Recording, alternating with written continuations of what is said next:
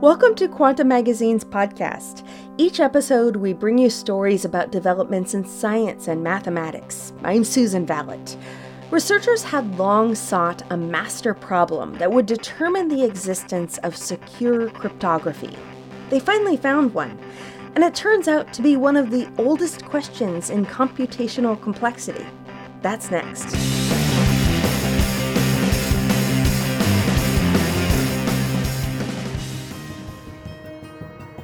Imagine you're in a lab where you've synthesized ancient DNA sequences and spliced them into modern bacteria just to see how they'd react.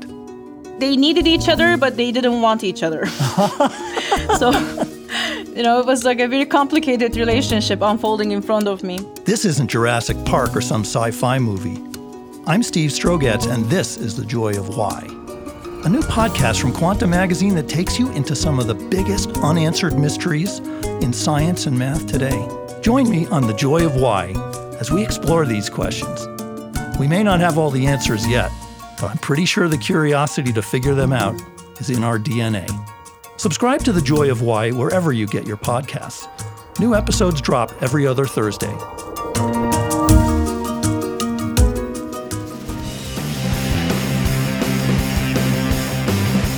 In 1868, mathematician Charles Dodgson, better known as Lewis Carroll, proclaimed that an encryption scheme called the Vigenère cipher was unbreakable.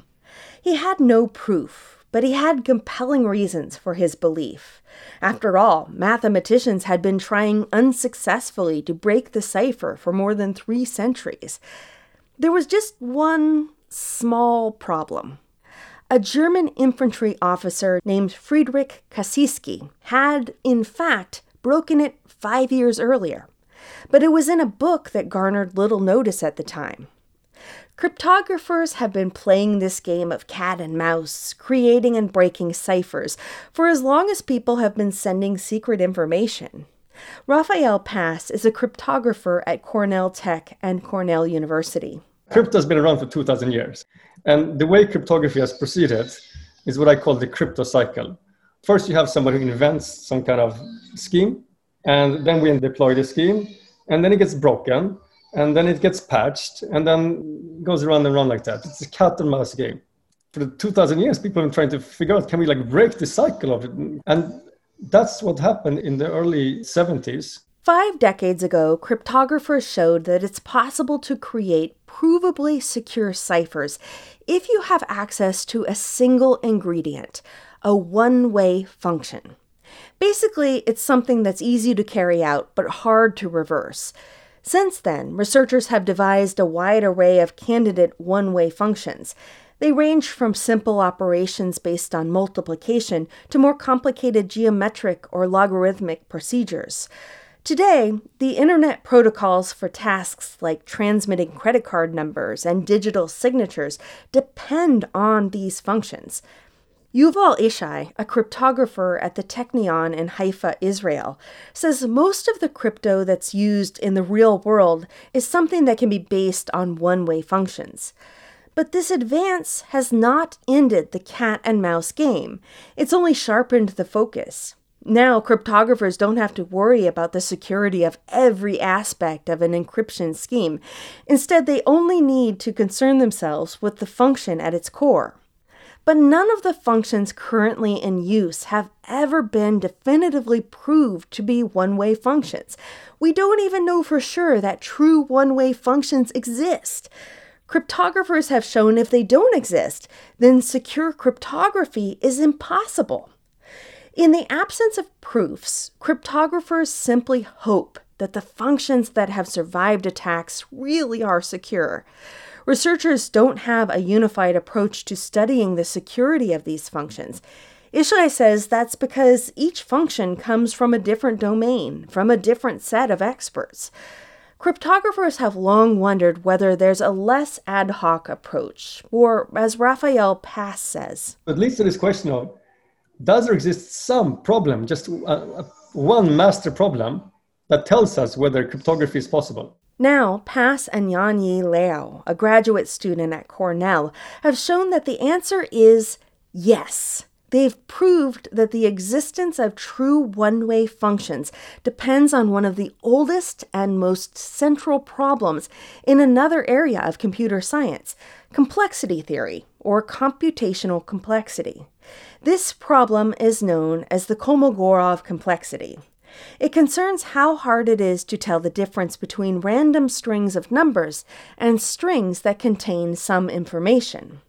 Liu and Pass proved that if a certain version of Kolmogorov complexity is easy to compute in a specific sense, then true one way functions can't exist. But if this version of Kolmogorov complexity is hard to compute, then one way functions do exist. And there's a clear cut way to build one.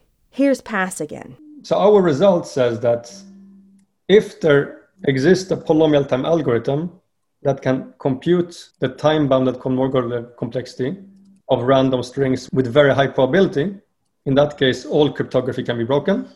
All one-way functions can be broken, and therefore all CPA secure encryption schemes, all digital signatures. And if there doesn't exist an algorithm that can solve this problem with high probability over random strings, in that case, one-way functions exist. So this problem that kind of came before the people introduced one-way functions actually turns out to fully characterize it. The finding suggests that instead of looking far and wide for candidate one way functions, cryptographers could just concentrate their efforts on understanding Kolmogorov complexity.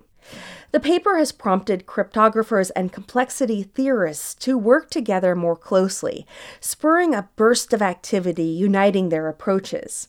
Ryan Williams is a computer scientist at MIT. There's been a flurry of activity since this paper. Multiple research groups working to kind of get to the bottom of things and get a handle on things and understand how it can be extended and what does it imply? What does it mean? Usually, a hard problem is an obstacle. But in cryptography, where you can deploy it against your adversaries, it's a boon. In 1976, Whitfield Diffie and Martin Hellman wrote a groundbreaking paper. They argued that the particular hardness of one way functions was precisely what cryptographers needed to meet the demands of the dawning computer age. They wrote back then that they were standing on the brink of a revolution in cryptography. In the decades that followed, researchers figured out how to build a wide variety of cryptographic tools out of one way functions. These include private key encryption, digital signatures, pseudo random number generators, and zero knowledge proofs. That last one involves a person convincing another that a statement is true without revealing the proof. Pass characterizes Diffie and Hellman's paper. They described some things somewhat informally, but they just had like this it's almost like a prophecy, kind of that this is a notion that should be the fundamental notion for cryptography. Cryptography was turned from this art into a science that over the years, over the last five decades, cryptographers really managed to, from this very minimal building block of a one-way function, build these super complex and beautiful creatures. To get a feel for how one way functions work, imagine someone asked you to multiply two large prime numbers, say 6,547 and 7,079. Arriving at the answer might take some work, but it's doable. But if someone instead handed you that number and asked for its prime factors, you might be at a loss. In fact, for numbers whose prime factors are all large, there's no efficient way that we know of to find those factors. This makes multiplication a promising candidate for a one way function. As long as you start with large enough prime numbers, the process seems easy to do, but hard to undo. But we don't know for sure that this is the case. Someone could find a fast way to factor numbers at any moment. Cryptographers have gleaned an assortment of potential one way functions from different areas of mathematics, but no single function has a higher claim than another. If, say, multiplication were toppled as a one way function tomorrow, that wouldn't say anything about the validity of the other candidate one way functions. Cryptographers have long asked whether there is some quintessential one way function, one which, if broken, would pull all the other candidates down with it. In 1985, Leonid Levin, a computer scientist at Boston University, answered this question in a formal sense. He demonstrated a universal one way function that is guaranteed to be a one way function if anything is. But Eric Allender, a computer scientist at Rutgers University, says Levin's construction was very artificial. It's not in any way a natural problem. It's not something that anybody would have studied for any reason other than to get a result like that. If we are ever going to be able to make progress on the big open questions, there's some hope to think that by focusing on natural occurring problems that that's where we might actually be able to make progress. That sort of universal one way function from a natural problem would give real insight into whether one way functions exist. Researchers long had a particular problem in mind Kolmogorov complexity, a measure of randomness that originated in the 1960s, but its connection with one way functions was subtle and elusive. Pass became fascinated with that connection as a graduate student in 2004. Over the years, he toyed with the problem, without much success. But he felt sure there was something there, and a burst of activity in Kolmogorov complexity over the past five years only heightened his interest. Pass tried to persuade several graduate students to explore the question with him, but none were willing to take on what might turn out to be a fruitless project. Then Yanyi Liu started graduate school at Cornell. Pass says Yanyi was fearless. Together, they plunged in. The concept of randomness is, by its nature, tricky to pin down. There's a Dilbert comic strip in which an office tour guide shows Dilbert the accounting department's random number generator, which turns out to be a monster who just keeps repeating the number 9. Are you sure that's random? Dilbert asks. That's the problem with randomness. You can never be sure, his guide answers. If someone shows you a number string of 20 nines and another with 20 non consecutive numbers in a row and says they were chosen randomly, you can't exactly debunk that claim. Both strings have the same probability of being created when you pick digits randomly. Yet, with the varied numbers, that second string certainly feels more random. Here's Allender again. Really, probability theory gives us no reason to say that a string of 500 zeros is more or less random than something that you'd really be more likely to get by flipping a bunch of coins. Because if you're flipping unbiased independent coin flips, then any sequence of length 500 is equally likely.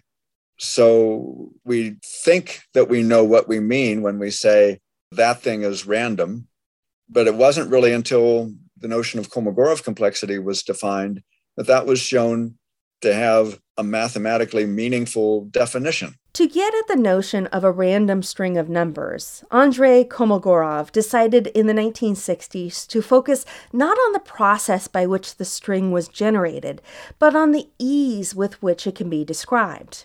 Kolmogorov defined the complexity of a string as the length of the shortest possible program that produces the string as an output. If we're dealing with, say, thousand digit strings, some have very short programs. Think of examples like print a thousand nines or print the number 2 to the 3319th power, or print the first thousand digits of pi using the following formula. Other strings are impossible to describe succinctly. They don't have a program shorter than one that writes out the entire string and just tells the computer to print it. And some strings have programs whose length falls somewhere in the middle. Kolmogorov complexity quickly became one of the core concepts of computer science. The notion is so fundamental that it was independently discovered multiple times in the 1960s. Once again, Rafael Pass. So in a sense, this problem is it's really, really a deep problem, not only about randomness, mathematics, but really about science in general. Arguably one of the most important problems for science. There's just one drawback to Kolmogorov complexity it's incomputable. Basically, there's no program that can calculate the complexity of every possible string. We know this because if there were such a program, we'd end up with a contradiction. To see this, imagine we have a program that can compute Kolmogorov complexity for any string. Let's call the program K. Now, let's search for the smallest string of numbers whose Kolmogorov complexity is double the length of K. We'll call that smallest string S. To be concrete, we could imagine that K has 1 million characters, so we're looking for a string S whose Kolmogorov complexity is 2 million.